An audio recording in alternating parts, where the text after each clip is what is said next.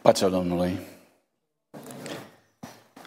Pacea Domnului celor ce în seara asta au hotărât să încheiem sau să deschidem sabatul împreună și să încheiem o săptămână împreună.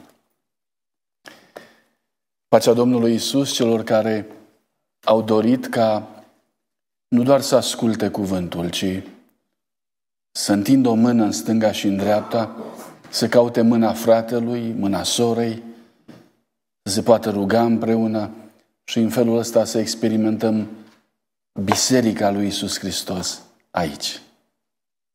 Bine ați venit, Dumnezeu să ne binecuvinteze pe toți. Cei ce n-au putut din diverse motive și sunt departe să primească de asemenea binecuvântarea cerului și cuvântul pe care Dumnezeu hotărăște să-l avem în seara aceasta. Uh, aș dori să ne întoarcem cu ocazia aceasta la cartea profetului Daniel. Am studiat o parte din capitolele acestei cărți, cumva am parcurs viața deosebită a profetului căruia Dumnezeu îi va da viziunea viitorului într-un mod cu totul special. Este vorba de Apocalipsul Vechiului Testament și în seara asta aș vrea să vă invit să facem un pas mai departe. Vă voi invita la Daniel, capitolul 4. Vă rog să deschideți acolo și să ne oprim asupra unui lucru deosebit care apare aici.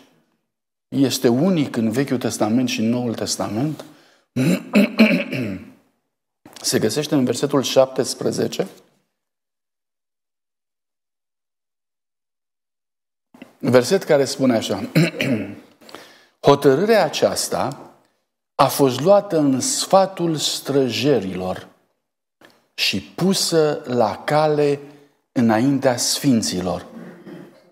Ca să știe cei vii că cel prea înalt stăpânește peste împărăția oamenilor, că o dă cui îi place și înalță în ea pe cel mai de jos dintre oameni. Capitolul 4 este un capitol cu foarte multe lecții pe care Dumnezeu vrea să le împărtășească cu noi ca popor al său. Una dintre ele care mă surprinde pe mine se află în această expresie – Hotărârea aceasta a fost luată în sfatul străjerilor.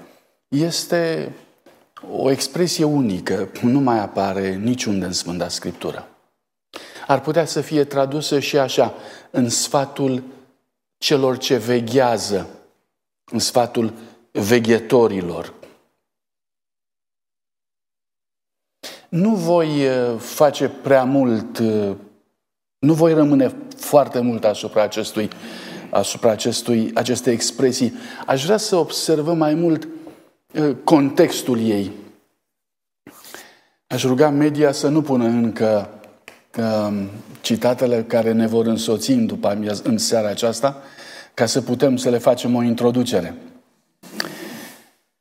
Um, există o diferență de abordare care aș dori să o sesizăm în seara asta. Într-un fel vorbește Dumnezeu cu poporul lui, cu biserica lui și altfel vorbește Dumnezeu cu cei ce nu fac parte din biserica lui. Spre exemplu, având în vedere ideea de veghetor, ideea de străjer, um, în 1 Corinteni, capitolul 4, cu versetul 9, Apostolul Pavel vorbește despre apostoli ca fiind priveliște pentru lume, îngeri și oameni. Deci, versetul 9, căci parcă Dumnezeu a făcut din noi apostolii, oamenii cei mai de pe urmă, niște osândiți la moarte, fiindcă am ajuns o priveliște pentru lume, îngeri și oameni.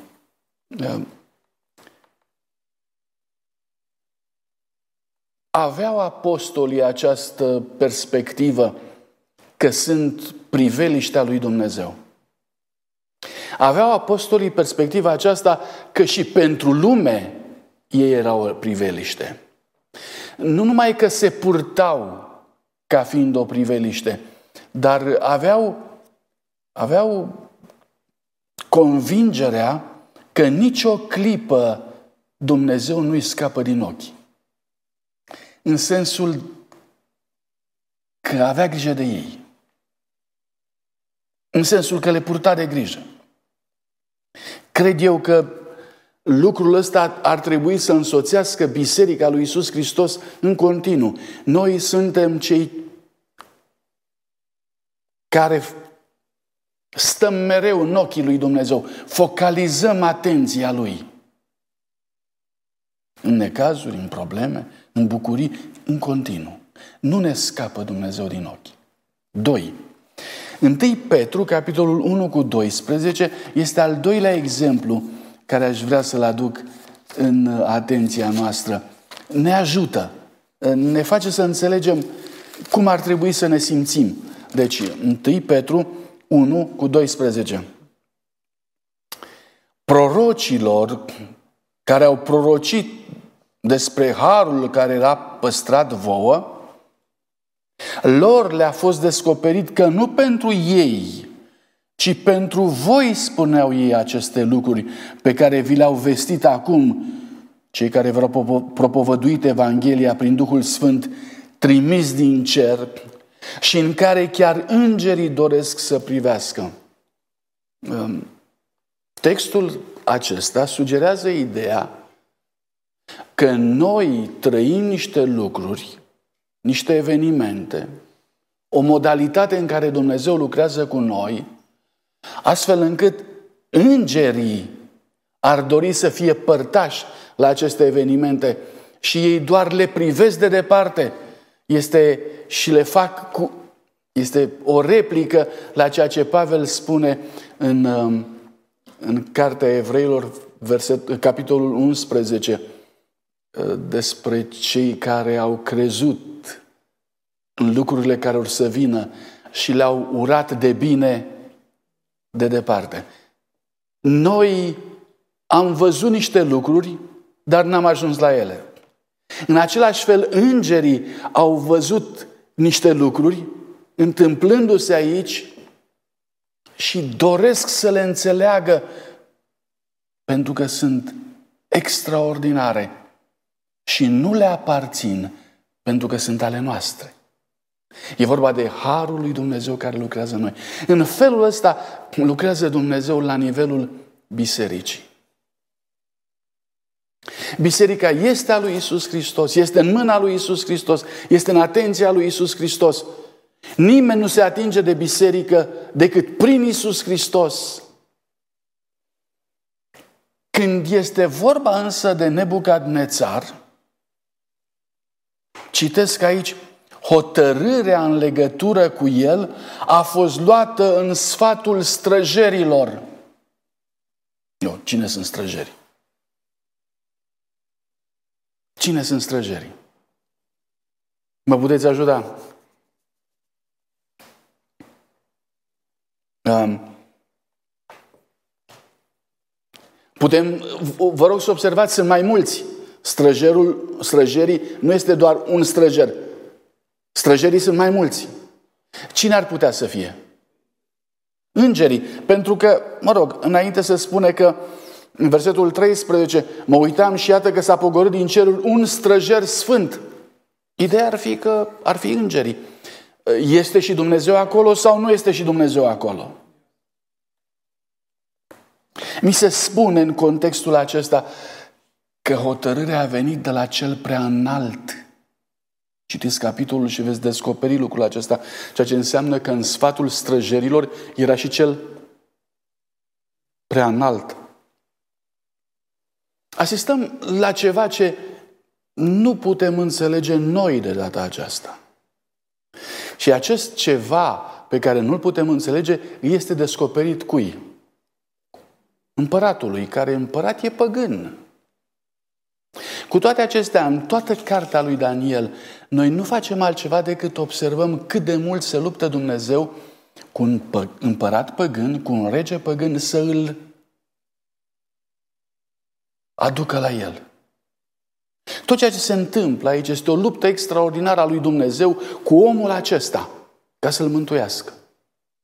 Repet, Nebucadnețar nu face parte nici din poporul ales, nici din biserica lui Dumnezeu. Este un om de niciunde sau de peste tot, un om ca oricare altul, cu care Dumnezeu se luptă și vrea să-l câștige. Și vreau să observați cât de greu este să-l câștige și câtă investiție face Dumnezeu pentru ca să-l aducă la el. Și din asta putem înțelege cum lucrează Dumnezeu cu oricare om de pe lumea asta. El lucrează cu Nebucadnețar așa, nu pentru că este rege,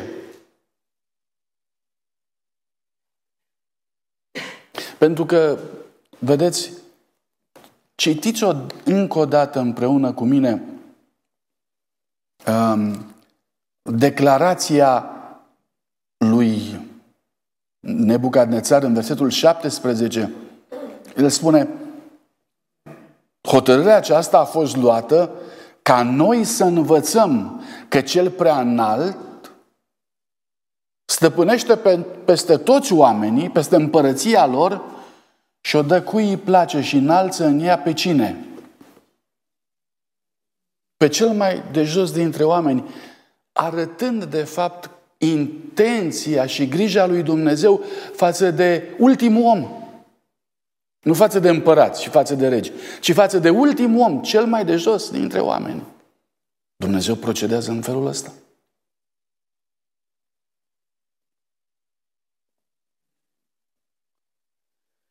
Capitolul 10 cu 13 este un eveniment paralel cu acesta. Dumnezeu vorbește lui Daniel și îi spune, uite, aș fi vrut să vin mai repede să-ți aduc un răspuns în legătură cu rugăciunea ta, numai că mi-a stat împotrivă împărăție, ă, căpetenia Persiei și mi-a stat împotrivă cât timp? Trei săptămâni, 21 de zile.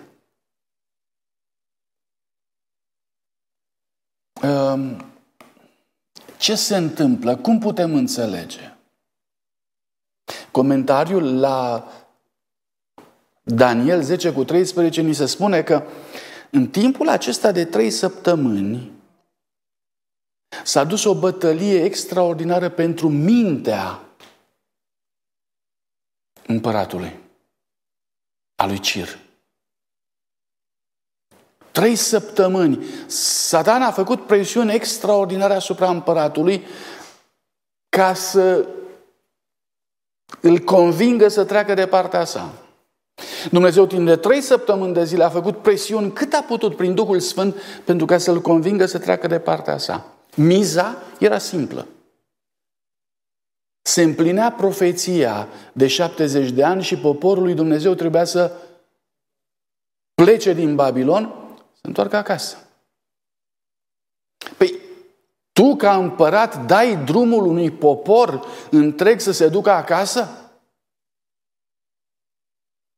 Lucrul acesta se mai întâmplase pe vremea lui Faraon în Egipt și Dumnezeu s-a dus și a spus, dă drumul poporului meu să plece. Le-a dat drumul? Nu.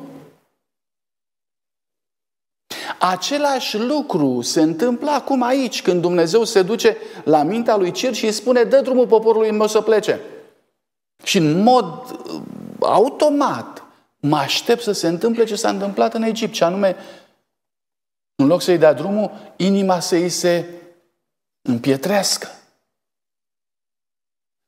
Dar după trei săptămâni, spre deosebire de faraonul Egiptului, Cir își predă inima lui lui Dumnezeu. Și comentariul spune că această bătălie spirituală câștigată a durat pe timpul vieții lui Cir și a împăratului de după el a lui Cambize. Așa procedează Dumnezeu. Așa se luptă Dumnezeu. Lucrurile sunt uh, cântărite din punct de vedere al lui Dumnezeu. Și Dumnezeu nu face lucrul ăsta singur.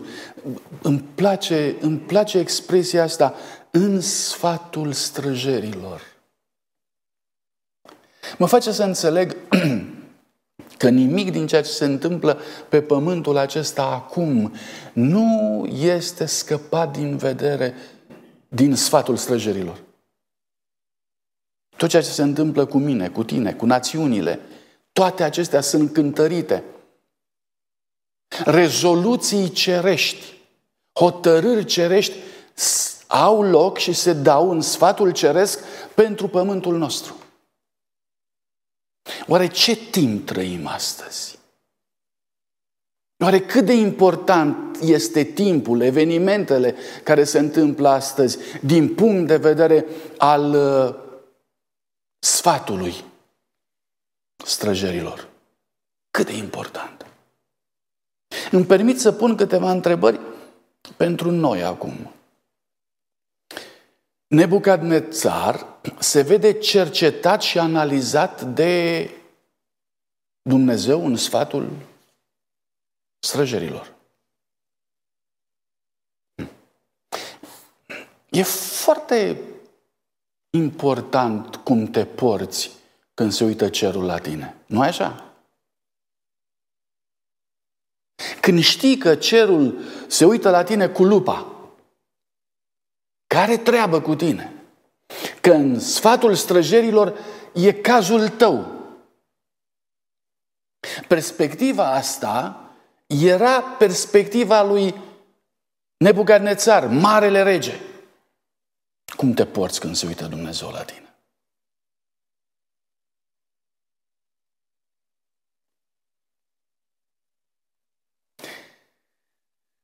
Da. Daniel îl sfătuiește și îi spune, versetul 27, împărate, placă-ți sfatul meu. Pune capăt păcatelor tale, trăiește în neprihănire, rupe-o cu nelegiuirile tale, ai milă de cei nenorociți și poate că ți se va prelungi fericirea. Când se uită Dumnezeu la tine, pune capăt păcatelor tale. E, e foarte normal să se întâmple așa. Trăiește în neprihănire. E foarte normal să se întâmple așa. Și acum, pentru mine și pentru tine, câteva întrebări. Cum te vede Dumnezeu pe tine? Pe Nebucadnețar l-a văzut ca un copac mare, cu vârf spre cer, stăpân peste tot pământul, în care toate păsările cerului își făceau cuiburi, animalele își căutau de asemenea adăpost. Așa l-a văzut. Cum mă vede Dumnezeu pe mine? Cum te vede pe tine? Care e locul nostru în planul lui Dumnezeu?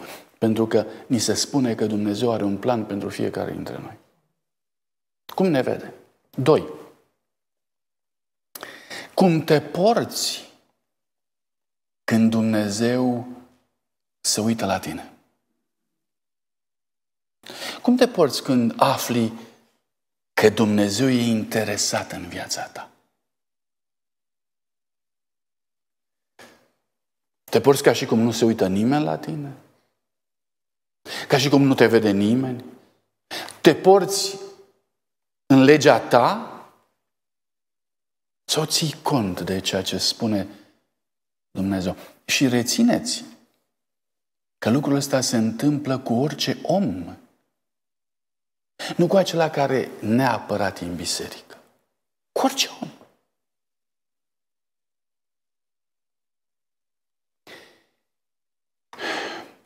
Cu împăratul, capitolul acesta îmi spune că sfatul străjerilor a luat o decizie și spune că decizia a fost rostită în univers și anume uh, tăiați copacul, versetul 14, rupeți ramurile, scuturați-i frunza, risipiți roadele, fugăriți fiarele de el, Și așa mai departe. De ce? De cerul sentința asta.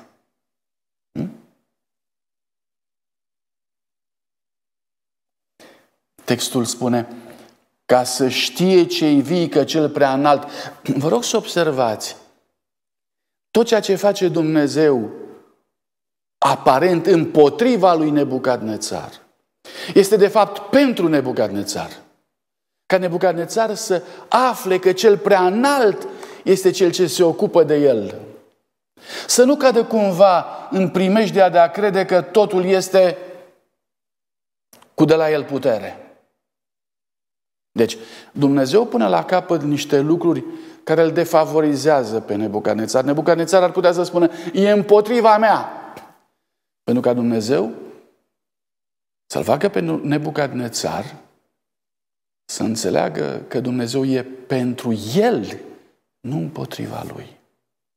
Având în vedere lucrul ăsta, o nouă întrebare se pune. Ce decizii trebuie să ia Dumnezeu pentru tine? Dacă pentru Nebucadnețar, ca să-l mântuiască, a trebuit să ia decizia asta, uh, uite, uh, tai ramurile, scuturați frunza, risipiți roadele, trunchiul legați-l cu lanțuri și așa mai departe. Asta trebuie să facă pentru Nebucadnețar ca să-l mântuiască. Pentru mine ce trebuie să facă? Pentru tine ce trebuie să facă? Unde trebuie să lucreze Dumnezeu pentru ca să schimbe ceva în viața mea și în viața ta? Unde?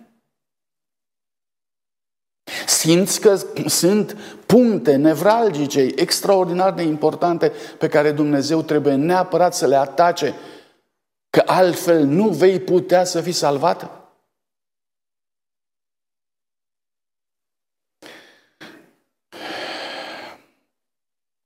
Accepti mântuirea cu orice preț? Adică chiar cu orice preț? Vrei să fii mântuit cu orice preț? Asta era întrebarea pe care mi-o punea prietenul meu Dorel de fiecare dată. Valentine, vrei mântuirea cu orice preț? Și el îmi spunea, eu mă lupt cu întrebarea asta.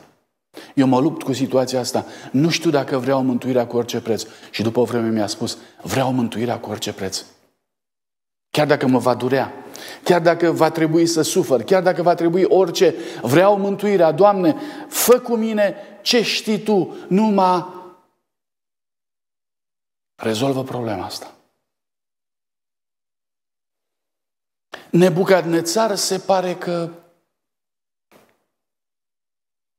a zis bine. Eu zic bine.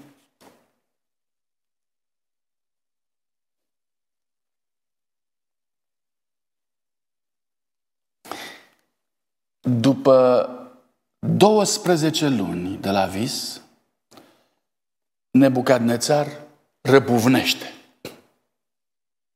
Era pe terasa de sus a Babilonului și 12 luni, un an de zile a reușit să se uh, temporizeze puțin. A fost în ghilimele cu minte, cu orice preț. După 12 luni răbunește. și uh, spune Oare nu, versetul 30, oare nu este acesta Babilonul cel mare pe care mi l-am zidit eu ca loc de ședere împărătească prin puterea bogăției mele și spre slava măreției mele? Vedeți, e, e, e, e o luptă, e un război în, în, în, în sufletul împăratului. Timp de un an de zile a zis, toate acestea le-a făcut Dumnezeu. Uh, a fost smerit, uh, a înțeles că Dumnezeu e la cârmă, așa cum înțelesese din vis. După un an de zile a zis, nu, nu, nu, stai puțin, sunt și eu pe aici. Astea le-am făcut eu.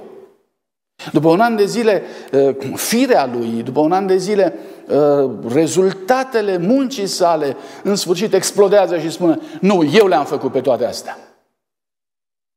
E un război extraordinar care se duce în el, în interior. Război care începe în capitolul 2, când uh, Dumnezeu îi arată chipul acela care îi demonstrează că el nu este veșnic și după el vor fi multe împărății, Și imediat după aceea, în capitolul 3, el face, el face un chip de aur pentru ca să arate că nu e adevărat că el va reuși să impună Babilonul pentru veșnicie. Deci, începem capitolul 2, capitolul 3, îl regăsim în capitolul 4 acum când zice Eu am făcut Babilonul. Și în capitolul 5 îl vom regăsi atunci când următorul rege după el va face același lucru și va zice Babilonul este mai puternic decât Ierusalimul și va lua vasele de la templul de la Ierusalim și le va pângări. Este lupta între om și Dumnezeu pentru locul întâi. Permanent. Lupta aceasta este și în mine și în tine. Lupta aceasta este la nivelul națiunilor. Lupta aceasta se vede astăzi în soarta Americii și în soarta lumii. Vă voi mai invita acum să citiți împreună cu mine comentariul de la Daniel, capitolul 4 cu 17. Iată comentariul pentru că în comentariul acesta sunt lecții puternice din punct de vedere al înțelegerii noastre. Să rog media să-mi pună primul slide.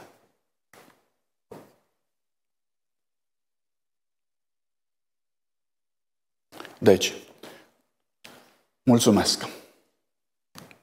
Fiecarei națiuni, Dumnezeu i-a rânduit un loc în mărețul său plan și i-a dat un prilej de a împlini planul veghetorului și al celui sfânt.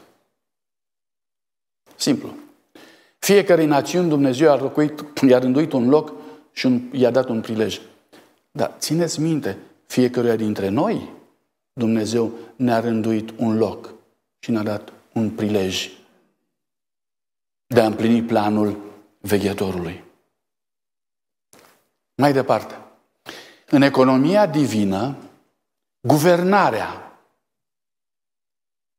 guvernul, guvernele au rolul de a proteja și, a, și de a consolida națiunea, de a-i da prilej poporului ei să realizeze planul Creatorului pentru ea și de a permite altor națiuni să facă același lucru. Pentru ca toți oamenii să-L caute pe Dumnezeu și să se silească să-L găsească bâșbâind. Frații mei, trăim o vreme extraordinar de sensibilă, zic eu. Nu știu dacă sunteți de acord cu mine. Vremea nu este cum a fost. Guvernul unei țări este pus de Dumnezeu acolo, scrie aici, pentru a consolida națiunea și de a-i da prilej poporului să realizeze planul Creatorului pentru ea. Guvernul de acum, al Americii, este pus de Dumnezeu acolo pentru a împlini planul lui Dumnezeu pentru această țară. Vreau să vă întreb, noi ne rugăm pentru asta? Aș vrea să propun Bisericii din Mama Linda un program de rugăciune pentru ceea ce se întâmplă acum în această țară. Pentru că lupta între a-L recunoaște pe Dumnezeu ca fiind cel ce are un plan pentru țara aceasta și lupta pentru a recunoaște omul care are alt plan pentru țara aceasta. Lupta asta este la cuțite azi. Iar biserica trebuie să roage pentru ca Dumnezeu să împlinească planul lui și să nu lase pe oameni să împlinească planul lor.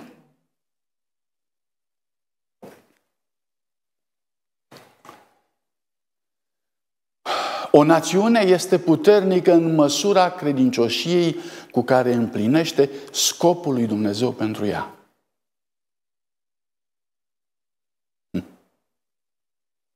Succesul ei depinde de folosirea puterii care i-a fost încredințată. Supunerea ei față de principiile divine constituie totdeauna măsura prosperității ei, iar soarta ei este hotărâtă de alegerea pe care conducătorii și poporul ei o fac cu privire la aceste principii. Mie mi se pare că ne apropiem foarte rapid de momentul în care pomul cu vârful până la cer îi se vor tăia ramurile și va fi dezbrăcat de toată puterea lui. Pentru ca să învețe marea lecție că Dumnezeu este la cârmă. Dar să nu uităm un lucru, că această națiune, și anume națiunea Statelor Unite, este o națiune ridicată de Dumnezeu pentru ca să împlinească planul Lui. Încă o dată, haideți să ne rugăm lui Dumnezeu ca țara aceasta să nu iasă din planul lui Dumnezeu. În nicio situație. Poate că, vă, poate că veți spune, oricum Dumnezeu își va îndeplini planul său. Numai că să nu uităm, în timp ce profeția se apropia de împlinirea ei, Daniel se luptă cu Dumnezeu în rugăciune pentru ca să-i ceară lui Dumnezeu împlinirea profetică. Dumnezeu are nevoie de mijlocire, Dumnezeu are nevoie de rugăciune, Dumnezeu are nevoie ca în sfatul acesta al străjerilor.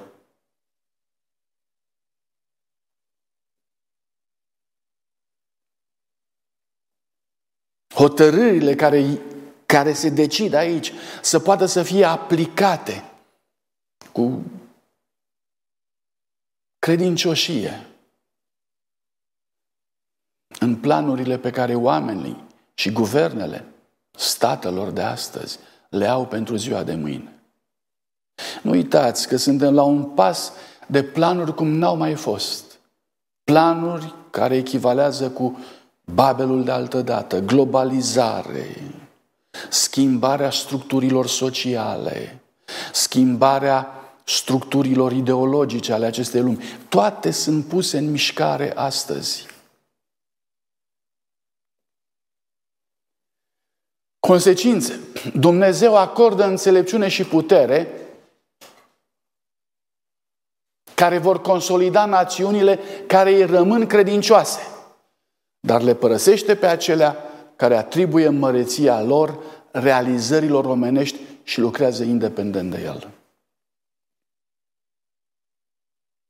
Scopul lui Dumnezeu pentru noi este ca să-i vedem măreția. Ne va da înțelepciune și putere pentru ca să-i rămânem credincioși. Dar dacă lucrăm independent de El, el uh, declară că ne va părăsi. Încă un alt motiv pentru ca să ne rugăm lui Dumnezeu pentru aceste vremuri, pentru această țară. Semnele decăderii. Oamenii care refuză să se supună guvernării lui Dumnezeu sunt cu totul nepregătiți pentru a se guverna pe ei înșiși. Simplu, nu te guvernează Dumnezeu, nu te vei putea guverna nici tu pe tine însuți. Este primul semn de incongruență, de lipsă de coerență în gândire. Doi, atunci când în loc să fie un protector al oamenilor, o națiune se transformă într-un opresor crud și arogant, căderea ei este inevitabilă. Auziți, citiți toate vocile care se ridică astăzi împotriva acestei națiuni și simțiți, vă rog, că ne aflăm pe marginea unei prăpăstii și dacă Dumnezeu nu va interveni, urmează ca să se întâmple Ceea ce, la nivelul consecințelor, este regula de cauză-efect. Pe măsură ce națiunile au lepădat una după alta principiile lui Dumnezeu, măreția lor s-a stins, puterea s-a dus, iar locul lor a fost ocupat de alții. Este marea lecție a istoriei. Cu toate acestea, Dumnezeu conduce. Toți își hotărăsc soarta prin propria lor alegere, iar lepădând principiile lui Dumnezeu, ei își aduc la îndeplinire propria ruină. Există o ecuație extraordinară luată din istorie. care, este, care sună așa. Apostazie națională înseamnă ruină națională. După cum lucrul ăsta se întâmplă și în viața individuală. Apostazie individuală este urmată de ruină individuală. Tot ceea ce a transformat această națiune într-o națiune măreață, extraordinară, a fost ascultarea de principiile lui Dumnezeu. Tot ceea ce va aduce ruină acestei națiuni este părăsirea principiilor lui Dumnezeu. Jocul complicat al evenimentelor omenești este sub control divin însă. În mijlocul certurilor, a agitației popoarelor, acela care de pe heruvimi încă mai călăuzește treburile pământului și conduce totul pentru realizarea propriilor sale planuri. Se poate întâmpla ca copacul să-și piardă ramurile, frunzele, trunchiul să fie tăiat, lanțuri să fie puse asupra lui, dar toate lucrurile acestea sunt făcute doar pentru un singur scop, și anume pentru ca să cunoască lumea că cel prea înalt stăpânește peste împărăția oamenilor și că planurile sale se împlinesc. Dragii mei, trăim într-o vreme în care planul lui Dumnezeu se va împlini. Mai mult decât atât, trăim într-o vreme în care ca niciodată Dumnezeu își va aduce la îndeplinire planul său în legătură cu această planetă, această țară și cu fiecare dintre noi, în mod special cu biserica sa.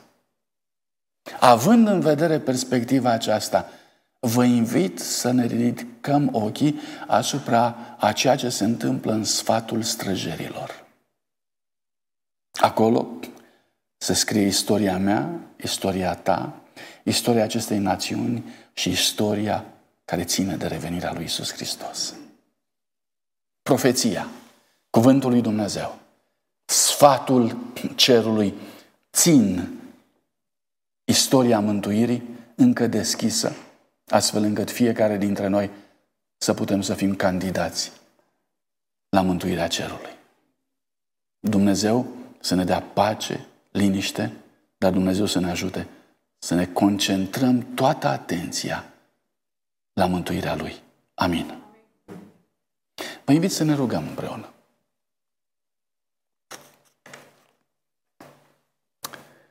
Haideți să ne ridicăm.